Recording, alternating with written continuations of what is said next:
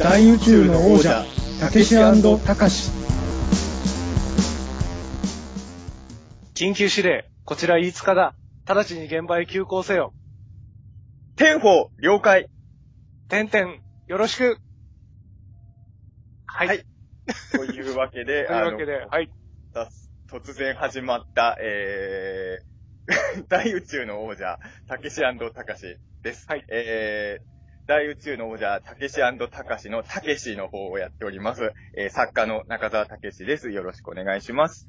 お願いします。えー、たかしの方で人形の映画監督をしています。飯塚たかしです。よろしくお願いします。はい。はい。ということで、あのー突然本当に始めてしまったんですけれど、はい。あのー今僕は東京都調布市に住んでいるんですけれど、はい。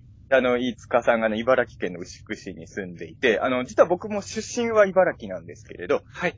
あの、茨城県民同士で、あの、今、スカイプで喋ってまして、あの、はいスカイプの会話をそのまま収録してお届けするポッドキャスト番組ということなんですけれど、はい。あのーまあ、あのーまあ、一体この番組は何なんだっていうのが、その、僕も実はまだよくわかってないんですけれど、はい。あのー今ね、別のポッドキャスト番組をやってるんですよ。友達のライターをやってる、あの、穂積昭之くんっていう人がいて、はいあのーまあ、その、斎蔵さんとか、不思議 .net さんとかで記事を書いてる人なんですけど、彼とポッドキャスト番組を何回ぐらいやったのかな？もう結構70回ぐらい、あのそうです週ね2ぐらいで配信してる番組でもう70回ぐらいやってるんですけれど、はい。ちょっと、穂積くんとは違うトークをしたいなと思って、そんな時にあの、僕がなんとなく、一緒にやりたいなと思ったのが、飯塚隆さんで、はい。今回の、えー、飯塚さんに、まあ、ぜひやりましょうってお答えいただけたので、はい。やらせてねき、あの、同じく、ピーターン通信に、あれですよね、ゲストで出させていただいて、はいその時に楽しくて、中澤さんともっと、なんか、穂積さんと中澤さんの関係性と違う切り口で、なんかはい。中澤さんともっとおしゃべりできないかなっていう話してて、はい。そうですよね。この度という感じですけれども、そうお互いの自己紹介、あれですかね、タコ紹介というか、してきあまあ、そうですね。多分なんですけど、この番組聞いてる方って、あの、僕と飯塚さんって割と活躍してるジャンルが違うじゃないですか。す。はい。あの、同じ業界で働いてる時もあるんですけど、厳はい密結構違うので、僕のことは知ってるけど、飯塚さん知らない。飯塚さんのことは知ってるけど、僕のことは知らないっていう人結構いると思うので、そうそうですね、お互いに、あの、なんでこの人と一緒に番組をやりたくなったのかっていうとこも含めて、はい。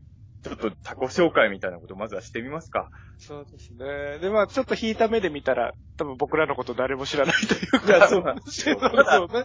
一応今回初回だから、はい初回っていうことは口コミも何もないわけですから、ですね。おそらく、あの、配信直後にこれ聞いてる方は、どっちかは知ってる人だと思うんですよ。はい。あのーまあ、中澤武史もいつか隆史も知らないで、しかもタイトル、番組のタイトルも大宇宙の王者武史隆史みたいな、もうあの、何の番組かもわかんないもの聞く人いないじゃないですか。そうです。多分どっちかは知ってると思うんですけどね。おそらく。えはい。じゃあちょっと言ってきますか。はい中澤武さんの紹介から、は願いさせてもらいます。高澤さんは、小説家で、脚本家で、あと、オカルト研究家。ですよね。その三拍子かなと思っているんですが、小説家、脚本家までは、はい。み皆さんに伝わりやすいけど、三つ目でちょっと、うんってなる感じ。なるんですよね。はい。そうですよね。小説家としてはあれですよね。あの、ドラマ化もされた初恋芸人とか、ああ、あと、キモイマンも、キモイマンワン、ツーって、あはいれですよね。そういう。あれはライトノベルに入るんですかね、ジャンル的には。えっ、と、キモイマンは、そうですね、完全ライトノベルとして、あの、小学館のガガガ文庫さんから出させてもらってるんですけど、あの、デビュー作の初恋芸人っていう作品は、まあ、今、あの、文庫版がガガガ文庫ってやっぱライトノベルのレーベルから出てはいるんですけど、あの、これはちょっと特殊な事情があって、もともとは、あの、ライトノベルとして出てないんですよ。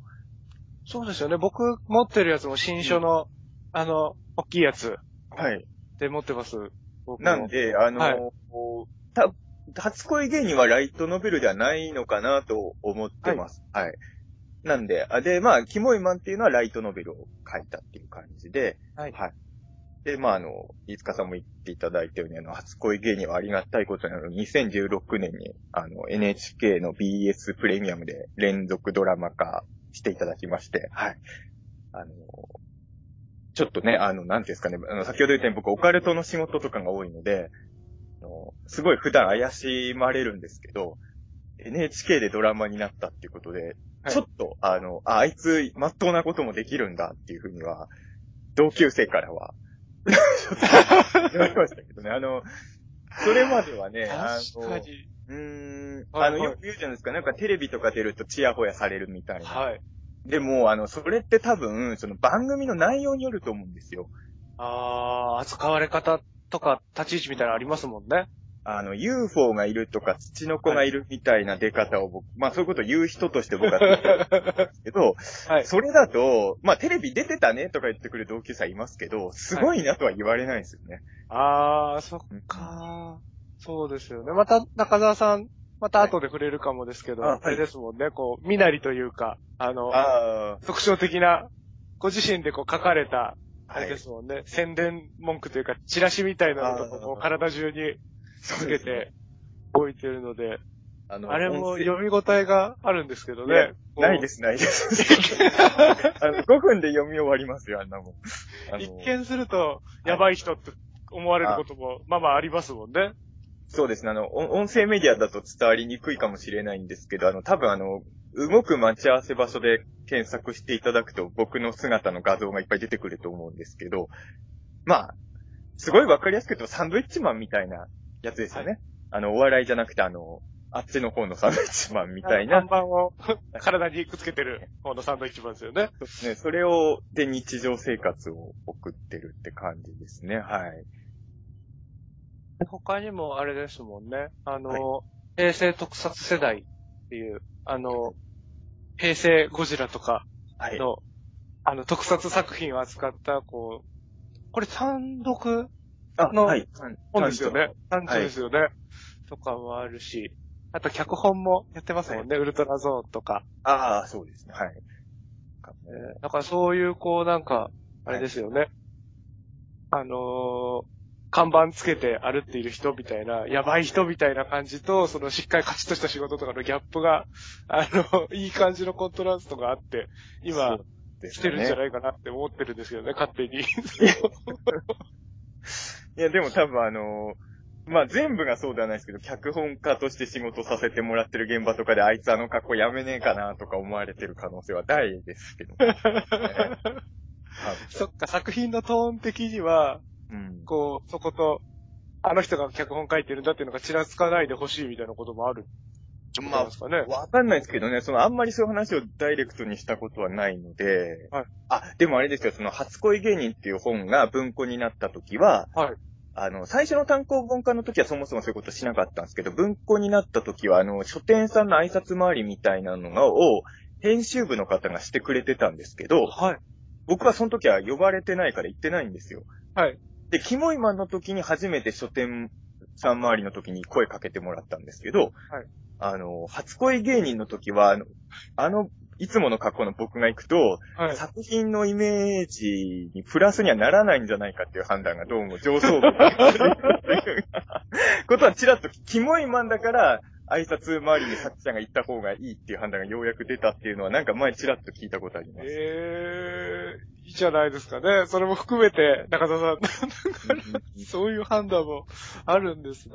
一応恋愛小説でしたからね、初恋芸人は。まあ、すかね。ちょっとあの、ハリボテをつけたような人が来ると、ちょっとイメージと違うんじゃないかっていうふうには、ああ、あれなるそうほどいう判断もあったのかなっていう話をちらっと聞きました、ね。はいはいうん。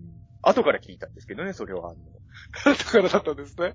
あの、キモイマンの時に書店さん周りにはい。投稿したので、編集さんと一緒に。はい。初恋芸人の時は、そういえば僕、いや、一緒についてなかったですねって言ったら、ちょっと事情説明してもらって、あ、そうだったんだ。僕は、僕は自分の作品にとってマイナスなビジュアルだった。作者なのに。いや、でもあの、知らない方のために説明すると、初恋芸人ってまあ恋愛小説なんですけど、あの、あれは確か主人公が、にえっ、とね、作者のくせにちょっとど忘れですけど、25から26歳の主人公なんですけど、あの、20、まあ、要は生まれてから年齢まで、彼女はもちろん女友達もいいないっていう、一つ役にした話なんで、そもそもそんな爽やかな男の子の恋愛ではないんですけどねはい。こういう芸人っていうのは。だから別にあの、作者がイケメンじゃなくても成立する気はするんですけど。えー特に新書の時とか、中澤さんの後ろ姿とか、表紙に載ってませんでしたっけ？そうですあの、最初に刊行された時は、あの、はい僕の後ろ姿が表紙にの載ってるから、自伝本かと思われて。なんかタイトルも初恋芸人ってあるから、別に僕芸人ではないけど、その変な格好してるから、なんかその芸人っぽい立ち位置の人なのかなって誤解もされがちなので、はいやっぱなおさら自伝っぽく思われて、しかもあの、最初に出した時あの、帯文があったんですけど、あの、大月健二さんと、あの、唐沢俊一さん、唐沢直樹さんの3人が帯文を書いてくれてたんですよ。はい。であの、大変ありがたかったんですけど、あの、木の国屋書店の新、新宿の木の国屋書店さんが多分その、表紙と帯を見て、あの、小説って判断しなかったっぽいんですよね。あの、サブカル、サブカル本コーナーであの、クイックジャパンの隣とかに、まだ当時は、まだサブカル誌だった頃のクイックジャパンの隣に置かれてて、ええー、そうだったんですね。小説とすら思われてねえと思う。そうそうああ、そうなんですね。面白いなぁ。そっかなんですよ。では、あれですよね。その、オカルト、あの、大月健二さんとかも今、たくさんお仕事一緒にされてますけど、オカルト研究家としても花開いていて、なんか僕個人的には外せないのが、あの、年末にやってるビートたけしさんあのあ、はい。オカルト番組に中澤さんがここ数年レギュラーになっているということが、最も、こう、僕の中で熱いトピックスなんですけど、そうですね。いや、まあ、ありがたいです。いや、あの、大体の人は、はい。やっぱり NHK でドラマとかを、かをまず最初に持ってくるんですけど、はい。一番がたけしさんのオカルト番組っていう人はやっぱりそういう人ですよね。そういう人っていうか。いや、でも、わかりますよ。あの、僕も初めて出る、呼んでもらった時はすごい感動しましたし、あの、あれ多分もう中学生ぐらいの頃から見てる番組って、あの、大晦日にやるようになる前からもあの番組一応あったじゃないですか。ありましたね。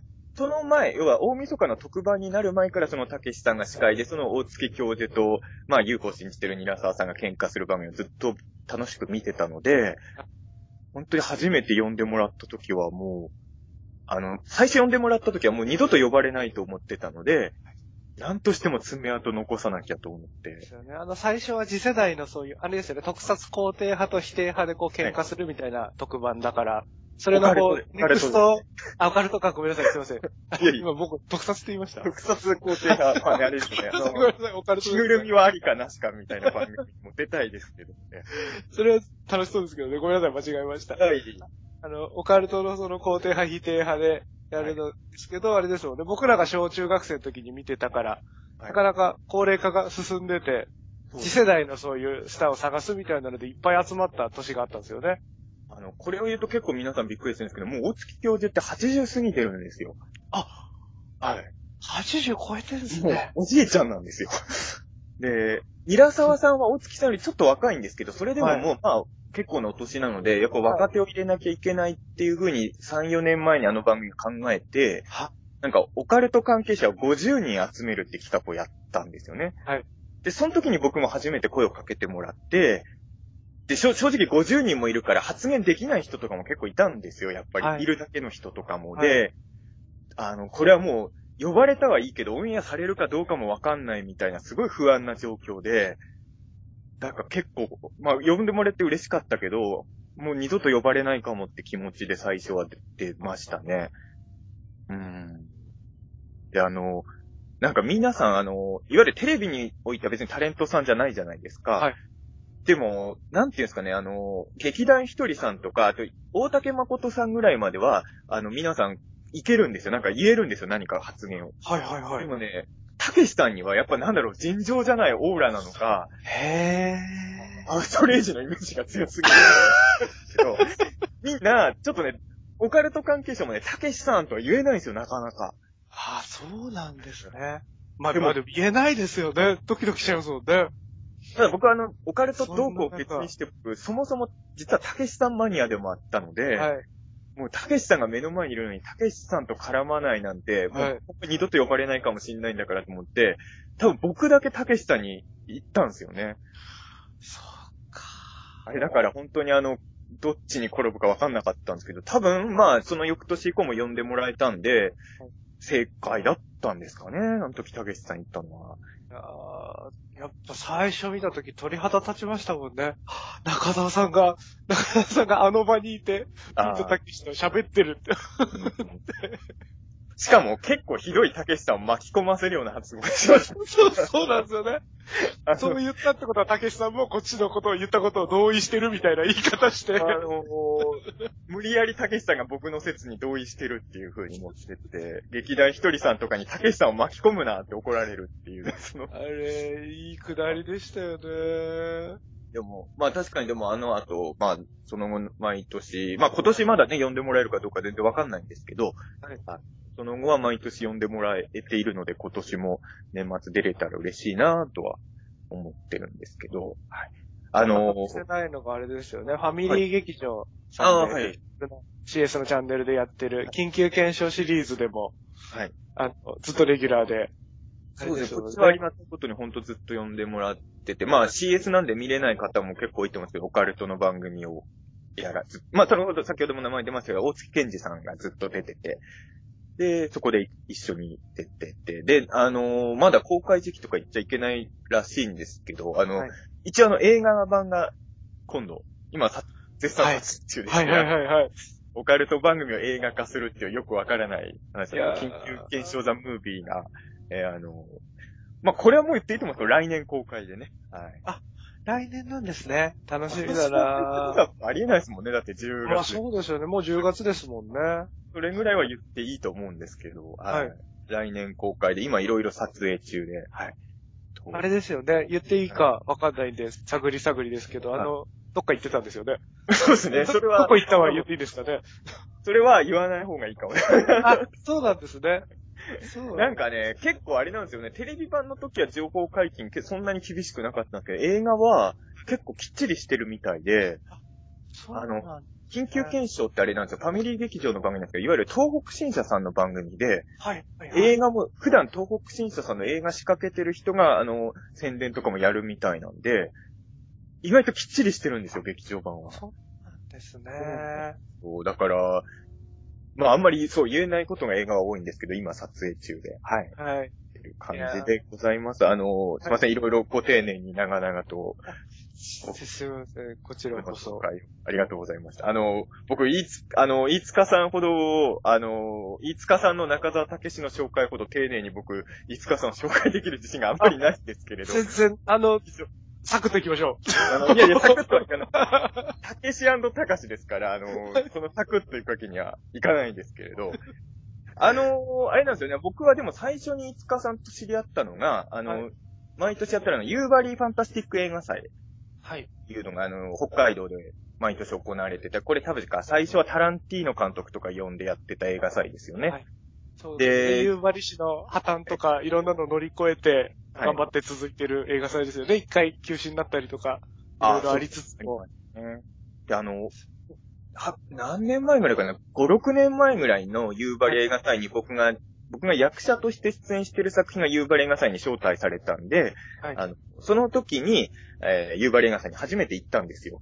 はいで、その、こ会場に向かう途中で、あのーまあ、平成ガメラシリーズとかの、に出てくる、ガメラが壊すビルとかを作ってる、あの、はい。長井博さんっていう特撮美術のもう、プロフェッショナルの方がいて、実はその方は僕のご近所さんなんですけど、はい。で、あの、映画祭でも僕あの、知り合いが、ほとんど映画関係者の知り合いが全然いなかったので、あの、佐賀江さんがその飯塚さんっていう人を紹介してくれて、あの、彼は映画監督ですごい面白い映画を作るんだよっていうふうに紹介してくれたのが僕と飯塚さんのファーストコンタクトで、で、あの、その時あの、上映されたのがエンカウンターズでしたっけ、そうですね。はい。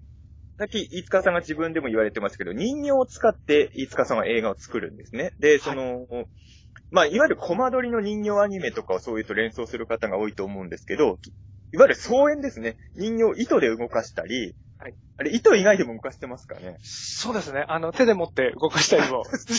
手で持って、あの、カメラの位置的に手は映らないようにしたりとかいう、まあ、その、人形アニメではなく直接人形を動かして、で、最近はそうでもないんですけど、初期の頃は、その、声も、キャラクターの声も全部飯塚さん自身が当ててて、で、後で聞いてびっくりしたんですけど、音楽も飯塚さん自分で作ってて、そうですね。そのはい。すべてが自分の中で完結する映画を作ってて、それが、まあ、僕が初めて見たのはエンカウンターズっていう夕張映画祭で見たんですけれど、まあ、これが本当にすごい受けてて、で、あの、僕はその、その頃、あの、人の名前をなかなか覚えられなくて、まあ、今もそうなんですけど、その、携帯番号に名前だけ登録してても名前忘れちゃうんですよ。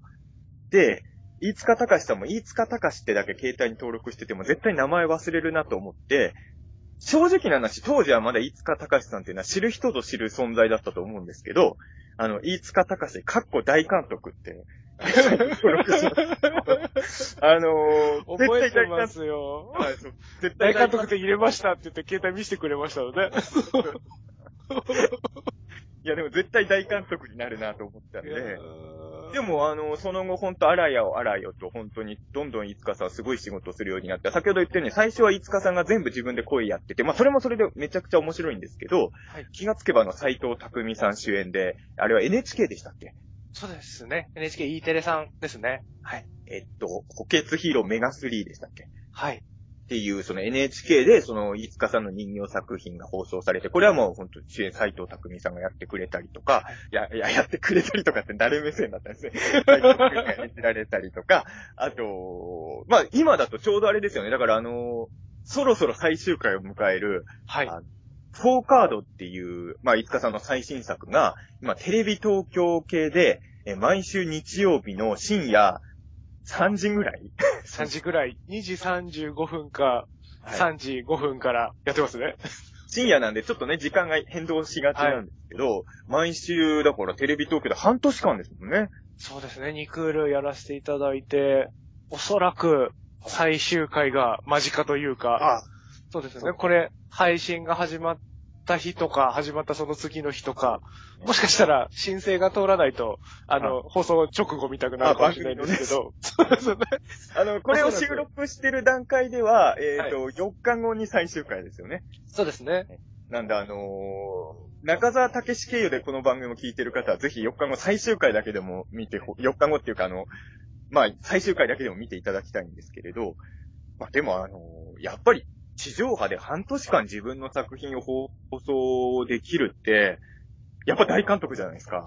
いやーあ、ありがたいですよね。そんな無茶なこと。いや、あのー中澤さんに見ていただいたエンカウンターズって本当にその、ほとんど一人で全部作ったみたいなやつなんですけど、はいあの、今その放送していただいてるフォーカードも、割と同じような制作体制で作っていて、うん。あのー本当に手が足りない時に、脚本家の方とかプロデューサーの方とかが、あの、とか編集の方が、牛久まで来てくれて、一緒に撮影してもらうみたいな、あの、あの、僕、この間初めて、いつかさんに、あの、ここで撮ってるんですって、その、牛久にあるワッフェンフィルムスタジオを見せてもらったんですけど、はい。あの、普通に駐車場かなと思って。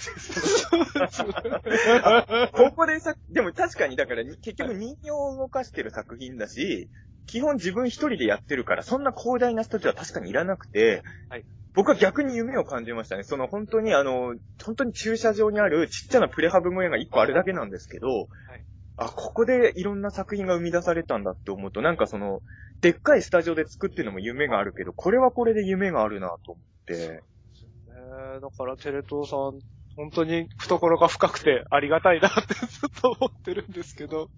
でも、飯塚さんの作品ってその今回テレビ東京さんだし、そのメガ3は NHK でしたし、はいあの、そまあ、そのテレビ以外でも、例えば映画祭とかでも飯塚さんの作品でバンバン呼ばれるじゃないですか。あのりがたいですね。はい。僕がすごいなと思ったのは、2017年に先ほどもありましたけど、夕張国際ファンタスティック映画祭の、はいいわゆるオープニング映像を飯塚さんが作ってたんですよ。はいはいはいはい。映画祭のオープニング映像って、だって、色、もう、だってあの映画祭ってもう本当にすごい大作、何十億とかけた映画とかもバンバン上映される映画祭じゃないですか。はい。そんな時、その何十億の映画がかかる前にも、いつかさんの映像がまず始まるわけじゃないですか。そうですよね。やっぱ映画祭の顔ですから、あのはい。映画祭の顔ってすごくないですか？その、あれあれは本当わ、すげえ、やっぱりいつかさんすごい。いやー2015年、16、17って今3年やらせていただいてて。3年億人やってたんですね。そうなんですよねうん。で、あの、先ほどお話も出てた坂井博さんに、はい。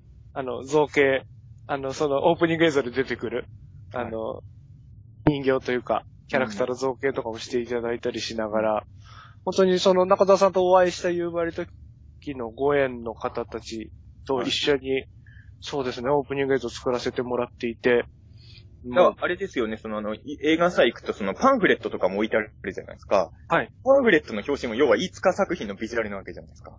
はいはいはいはい。映画祭参加した人全員が飯塚さんの作品のビジュアルを持ち歩きながらブラブラしてるわけじゃないですか。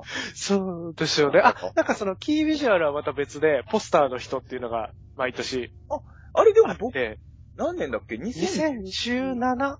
あのー2017去年年は飯塚さんのやつ表紙だった気が。そうですね、サ井さんが作ったお人形を僕が撮影して、あの、合成したりしてみたいな感じで、サ井さんと合作でやらせてもらいまして。2017年の夕張は僕も久々に行って、あの、その前に何年か行けてなかったんですけど、はい。久々に夕張映画祭に、まあ自分の脚本作品も上映されてたんで行ったら、はいまあパンフレットがいきなり飯塚作品だから、はい。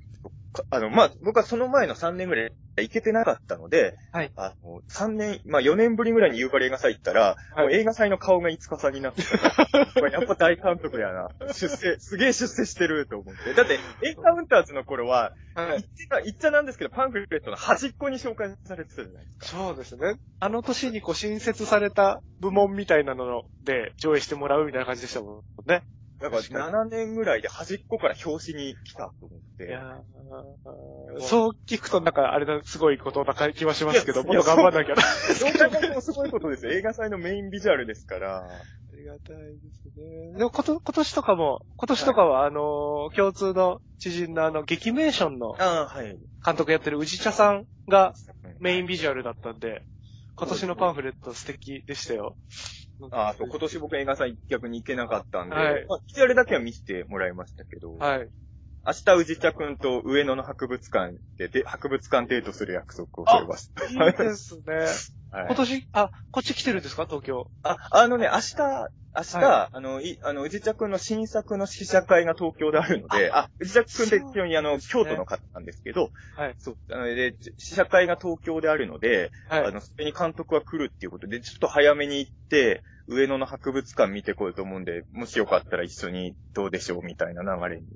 わー、いいなー、楽しそうですね。あ来てくださいよ、明日上野。明日行こうかな。行っちゃおうかな軽い気。持ちで言っちゃったんですけど。やっぱ、牛久の人をそんなホイホイ、いや、僕びっくりしたのは、僕も茨城の人間なんですけど、あの、今は東京で暮らしてるじゃないですか。はいで、あの、なんか仕事の時とかはともかく、飲み、飲み会の時とか、やっぱり茨城いる人誘いにくいじゃないですか。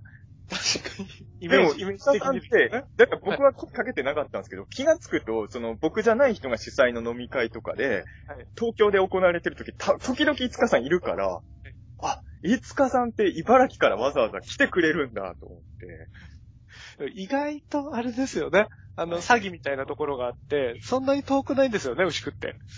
詐欺みたいそうっす、まあ。なんかこう、あの、遠くから来てくれたみたいな印象になってますけど、え意外と遠くないんで、そどうですか？あの、でもあの、先ほどちょっといつかさんが話題出してくれたあの、ファミリー劇場の番組で緊急検証ってオカルト番組あるんですけど、はい。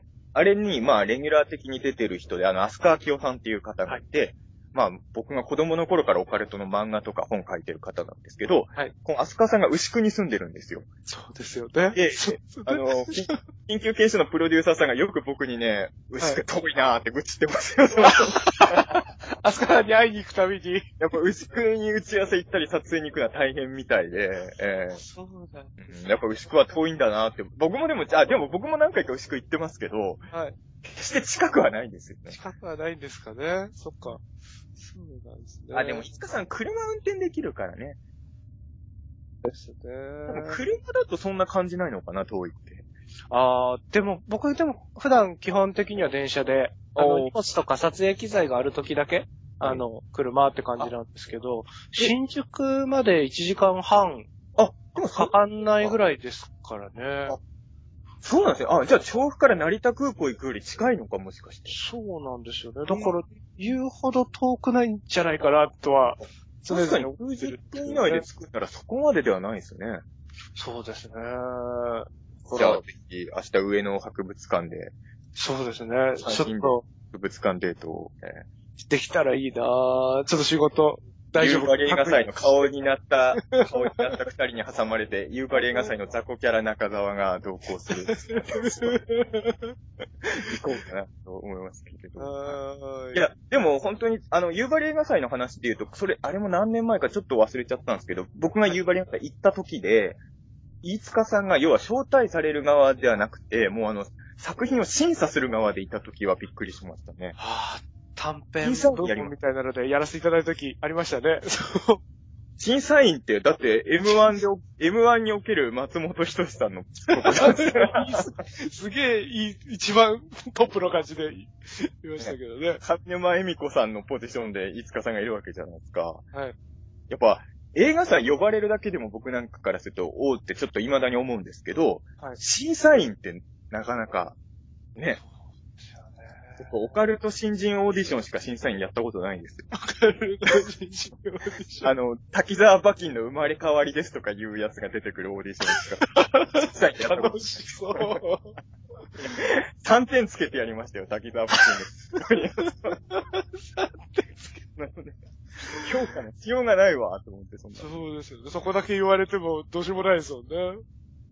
いや、でも。だから、その審査員とかも、まあ、あの、メインであるオフシアターコンペティションという一番でかい、あの、若手映画監督の登竜門見たくなってる部門があるんですけど、それとはまた別のこう、短編部門みたいな、うん。ちょっとこう、あの、そこからはこぼれてしまったけど何かコンペやろうみたいな部門だったりするので、こう、審査員の中でもまだまだこう、入門の審査員クラスではあったんですけど、え、M1 で言うと誰のポジションなんですか？あれのポジション、予備審査する人？あ、違う、まだ。まだ放送作家さんとかですかね、じゃあ。ああ、かもしれないですよね。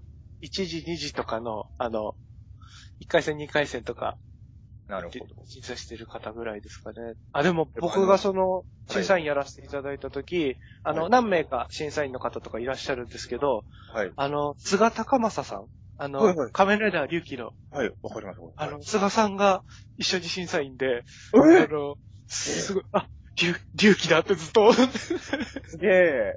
ゆうきたかしだ。嬉しかったですね。えそう、だから、飯塚さんと僕ってどっちも特撮も好きなんですよね。はい。あの、さっきも僕があった平成特撮世代っていう本も出してるんですけど、あの、最近だとあの、まあ、特撮秘宝っていう、まあ、同じ出版社ですけど、陽戦社で出てる本とかでよく同じ本に名前が最近載ることもあって、で、よく二人で特撮話しますよね。してますよね。そう、だから、えはい。ですよね。その、お互いちょっとその活躍してるフィールドというか頑張ろうとしてるフィールドが違ったりするけれども、結構こう共通の話題だったり、あの、好きなこととかが近くて、あれなんですよね。こう飲み会とかでお会いしたりとかすると結構話し込むことが多くて、そうですね、あのー何回か朝まで迎えたこともありますよね。まあ、やっぱり、隣にいる人みたいな感じで頻繁に会えないっていうのもあるんですけど、はい。せっかく会えるともういっぱい喋りたいなって思っちゃうので、だこの間も結局、あれですもんね、前日の昼から会ってんのに、別れたの翌日の朝9時ぐらいでしたもんね。そうですよね。牛久までドライブ一緒にしましたよね。朝。はい。東京で会って、牛久までついてくっていうこともあって。いや、あの、だから、その、まあ、特撮もそうなんですけど、まあ、オカルトとか、飯塚さんと僕って結構共通する趣味が多かったので、で、あの、今僕がやってる、その、ほずみくんっていうことを一緒にやってる、ポッドキャスト番組も、は、あの、なんていうんですかね、あの、仲はいいんですよ、僕とほずみくんも。はいただ、なんていうんですかね、喧嘩仲間じゃないんですけど、はいあの、結構、ぶつかる相手なんですよ。で、その、ちょっと喧嘩する様も、はい。まあ、楽しんで聞いてもらえたらっていうコンセプトに今なりつつあるんですけど、はい。あの、冷静になるとね、初期の3回ぐらいは割と仲良しに喋ってるんですけどね。あの、結構早い段階でバトり出してるんですよね、そうですよ。よね。意見の相違が 生まれて。お互いの主張をこう、聞かないで殴り合う感じとか、あの感じめちゃくちゃ面白いですよね。あの、リスナーさんからも結構たまに心配されるんですよ。この二人本当に大丈夫なんだろうかみたいな。はいはいはい。仲良くないんじゃないか説。仲良くない人と一緒に、そんな何十回もポッドキャスト番組何時間もやらないじゃないですか。やんないですよね。と今でもプライベートで一緒にファミレスでずーっと、まあ、最近年取ったんでね、オールナイトは減りましたけど、はい。若い頃とか本当にずーっとドリンクバーで朝まで二人でずーっと喋ってたので、仲はいいんですけど、あの、まあ、一応ね、テレビ映画カテゴリーでピーターン通信って番組やってるんですけど、はいあだからやっぱ映画の話とかいろいろしたかったんですよ。でも、あまりにもお互いが語りたい映画とかも相違がありすぎて、はい。やっぱりこっちはレディープレイヤー1とかランページとかの話したいじゃないですか。はいはいはい。もう、ほずみくんは家族は辛いような話がしたいっていうから、い や別にいいんですけど、そういや、別にいいんですけどね。お互いのお互いの好きな映画あるからいいんだけど、あのーあまりにも一方通行な感じになってたんで、もう、もうちょっと波長が合う人とも、あの、喧嘩する番組は番組であっていいんだけど、はいなんか、お互いに割と感、感性っていうか好みが近い人とやってみるのもありかなっていうのもあって、はいそう、いつかさんとやるのも一つの手なのかなと、その時に思ったんですけど、はい。ですね。僕がやりたいなとか一緒にやってみたいなと思った大きな原因とかでもあるんですけど、結構あれですよね。映画とか特撮とかの感想が、あの本当に放送とかに載せられないような、こう、素直な感想とかそうですね。が、載せられないんあですけど、のー 一致することが多いんですよね。あの、そう。とある映画の話をこの間、いつかさんとしてて、まあこれちょっと言えないんですけど、まあ、僕と飯塚さん以外は、ほぼみんな絶賛みたいなね、そうですね。映画があったじゃないですか。で、あのーその時に、だから僕この映画に対して、はいそうじゃない立場で話せる相手が飯塚さんしかいなかったっていうこともあって、面白いのはわかるんだけど、この引っかかりは何なんだろうみたいな時に、その引っかかりが、あれですよね。誰も引っかかりを感じてる人がいなくて、ちょっと困ってた時に、中田さんが、あの、ツイッター上とかで、飯塚さんと話したいみたく言ってくださってて、いや本当にあの映画に対してね、ちょっと疑問を感じてるのは飯塚さんしか僕の周りにいなかったんで、ただ、まあ、あの番組として流す以上は、あんまりその、喧嘩を売るスタイルにもしたくないじゃないそうそうそう。もちろん別にその作品とかに噛みつきたいわけじゃなくて、ただ一個人としてどう感じたかみたいな話ですもんね。ただ、まあ、感性はそういう意味で言うと、エンタメに求めるものは近いところはあるなって感じたからこそ、あの、はずみくんと僕は全く感性が違うので、はい。ここでちょっと感性近い人とやるのもありかなっていうのがあったのと、あとはもう一つは、あのまあ、この先月の頭にちょっとその調布で、あの、さ先ほども名前出た佐賀井博さんっていう方と僕でイベントをやったんですよ。で、その時、飯塚さんも見に来てくれてて、で、終わった後に、まあ、ちょっと調布のガストで軽い打ち上げをしたんですよね。はい。で、その時に、い、いつかさんに一回ピーターン通信出てもらったことがあるから、まあ、あの、4カードが終わる前に、その最終回前にもう一回、いつかさんゲストで来てもらって、さよなら4カードスペシャルとかピーターン通信でやれたらいいかなと思ってるんですよ、みたいな話をしたら、はい。その、さがえさんがもう、いっそのことこの二人で番組やっちゃえばいいじゃんと言われて、ええ。はい。で、あの、責任転換するわけじゃないですけど、このわけのわかんないタイトルも、最終決定者は佐賀江さんですから。そうですね。だこのよくわかんない番組タイトルは、一応、決定したのは佐賀江さんですよね。そうですね。うん僕ら二人の影の支配者が、酒井さんが後ろに。まあね。いや、あだの、一応、よくはあれですもんね。お題、はいあの、最初の頃とか、酒井さんからお題もらって話しようかとか、はいいろいろあったんで、またなんかこう、酒井さんからいろいろ、あれですよね、助けをもらったり、指示をされて、あの、苦靴のようにやっていくかもしれないですよね、これから。佐賀、佐賀江軍団として、酒井軍団としてそうですね。まあ本当に、佐賀江軍団のガダルかなる高ポジションを目指して頑張りたい。僕はダンカンさんとか、井出さん、ポジションから。いいっすよね。いや、僕、たけし軍団さんだと、圧倒的に井出らっきょさんか、はい。あ、でもやっぱ一番好きなのはらっきょさんかな。井出らっきょさんですね。ヘラッキョさんのポジションというか、あの立ち位置、憧れますよね。素敵だなって思いますよね。あの、僕は未だに年一回監督万歳を見ますからね。ああ、いいですね。いいな井出博士のシーンが楽しめる人なんで、僕は。あの、しつこい繰り返しをずっと楽しんで見れちゃう人なんで。あれ、ニコニコ見れますよね。あの、あれですよね、あの、一応、僕と五日さんで番組始めるって決めて、はいあの番組のタイトル案を1時間以上二人で話し合って、それでも決まんなくて、何個か候補があって、それを佐賀江さんに見てもらって、これがいいんじゃないのって言われたんですよね。そうですね。もう一個候補争ってたの何でしたっけ？ありましたよね、もう一個。惜しいとこまで。もう一つは、えーっと、たけしたかしの茨城二天王。ろ くでもないタイトルでしたね。あれですよね、茨城四天王のうち二人ってことですよね。二人、残りの二人、あと二人を探すみたいなことですよね。でもまだこっちの方が実は番組のコンセプト一瞬見えますね、茨城二天王ってね。そうですよね。ちょっと、ぼんやりとしたもう大目標は見えてる気がしますけど、宇宙の王者、大宇宙の王者って言われちゃうと、何の番さっぱりわかんないから。まあ、あの、僕と五日さん同じ茨城の人間だし、あの、実はまあ、それは2回、第2回以降でもそういう話すると思うんですけど、はい割と茨城をネタにした作品とかお互い発表してるじゃないですか。はいなんかちょっとそういう茨城会みたいなのもちょこちょこやれたらなとも思ってはいるんですけれどね。なんかそういう感じで。という感じなんで、そろそろあの、第1回締めなきゃいけないんですけど、はいあの、僕が心配なのはこの内容を聞いて、第2回以降聞こうと皆さんが思ってくださるのかっていうことですよね。そうですね。お互いの紹介はふわっとしましたけふわっど、としましたけど、結局この番組がどうなっていくかって。この番組の紹介はしてないですもんね、本当にね。そうですね。まあでも、とりあえず第2回は、あれですよね、お互いの映画のベスト10を語り合おうって言ってましたもんね。そうですね。すっかり忘れてました。そう、そんな、そう。一応映画、まあやっぱ、いつかさんも映画監督じゃないですか。はいで、僕もまあ一応ね、脚本とかもやることもあるので、まあ、なんとなく、脱線は間違いなくするけど、ふ広い意味の映画番組だと思ってもらえれば大丈夫ですかね。そうですね。あとはい。僕こう、ツイッターとかで趣味とか好きなこととかやってるって言うと仕事サボってるって思われるんじゃないかって、あの、何も言わないツイッターをずっとやってるんですけど、あだからこう、で、僕ゲームとかが、まあとにかく好きで、はい。なんかそういう趣味、どんなガンプラ作ったとか、なんかそういう趣味の話も、ここでちょいちょいしていきたいなとか、個人的には思ってたりもするんですけどね。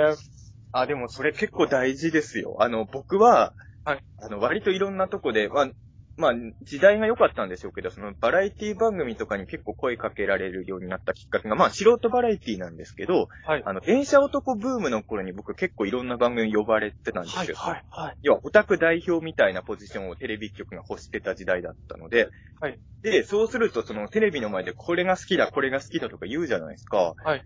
そうすると意外とね、その関係の仕事もらえることがあったりするので、わやっぱこれが好きなんだってちゃんと言っとく、あの、好きならば好きだと言おうでしたっけ秋元康は。はい。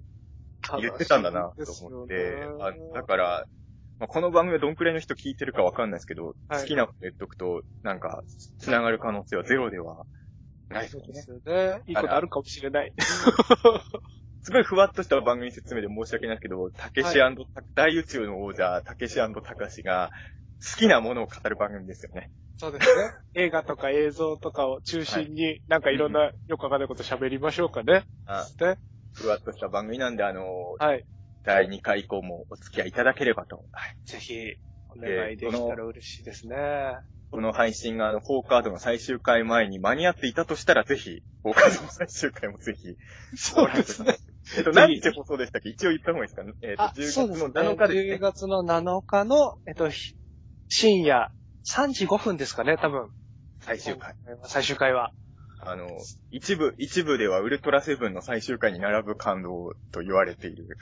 そんな声あるんですか？いや、でも、あの、はいあれかな、あの、最終回の1話前で、はい誰かが、あの、ツイッターで、あの、はいウルトラマンティガの最終回並みの伏線回収だって言ってましたよ。嬉しいなぁ。誰かつぶやいててましたよ、それは。あ、本当ですか？言いましたよ調べてみよう。なんで、きっと最終回はセブン並みの感動がそうですね。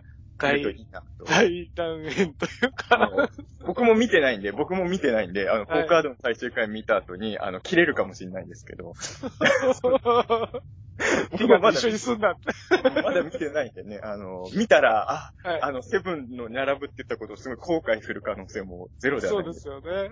でも、あの、4カードは本当後半、序盤、どんどん面白くなってるなとは本当思うのでね、あの、話してみたとますので、あの、4カードとはい。この番組どちらも応援よろしくお願いします。ありはい。よろしくお願いします。がとうございました。では、ありがとうございました。